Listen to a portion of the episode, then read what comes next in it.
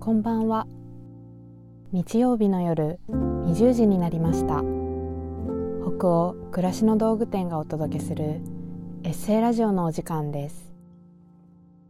一日を無事に終えてほっと一息つきたい時に明日から思いながら眠りにつく前の BGM 代わりにそんな願いを込めたこのラジオ番組は20時のお疲れ様をテーマに当店のメールマガジンで配信してきたさまざまな書き手の皆さんによるエッセイを声でお届けするものです。さて今夜お読みするエッセイの書き手は随筆家の山本文子さんです。読み手は北欧暮らしの道具店のスタッフ鈴木がお送りします。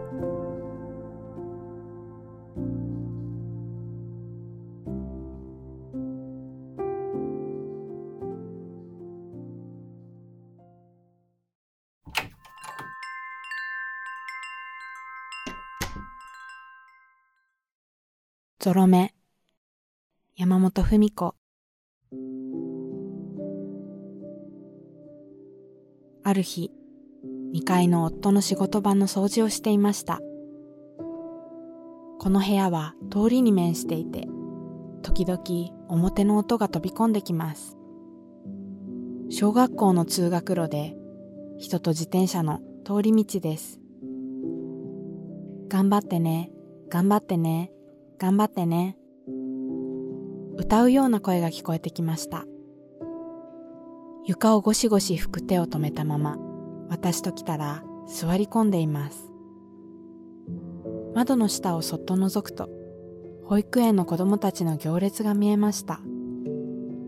はい、頑張ります。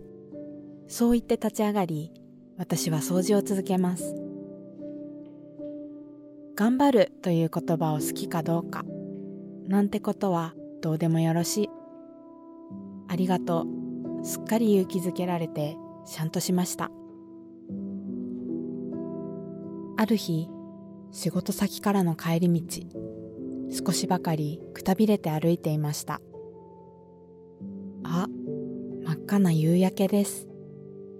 夕焼けがお疲れさんと声をかけてくれているようで、思わず涙ぐんでしまいました。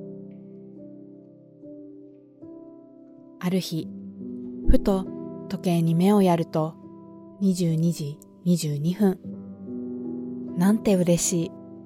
私は数字の2とゾロ目が大好きなのです。きっといいことあるなと浮かれています。子供たちの歌も夕焼けも22時22分も私に向けられたものではないことは分かっていますとも分かっているけれどもメッセージや褒美を受け取るような気持ちになるのです。こういうことで自分を持ち上げ持ち上げいえ持ち上げてもらいながらやってきました。受け取るだけでなく手渡せたならいいのになと最近考えるようになっています。しっかり分別してゴミを出す。すれ違う相手に道を譲る。落とし物を拾って届ける。お店の人にありがとうを言う。何でもないように見えるこうしたことごとも一つ一つ誰かさんへのメッセージになっていくのじゃないでしょうか。ね。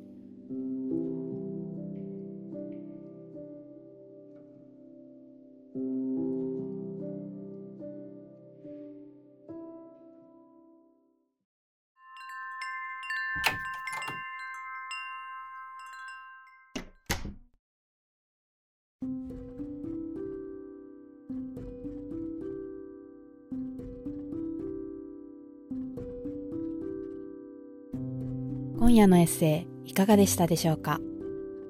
気持ちがほどけたり明日から始まる一週間のささやかな糧となったら嬉しいです。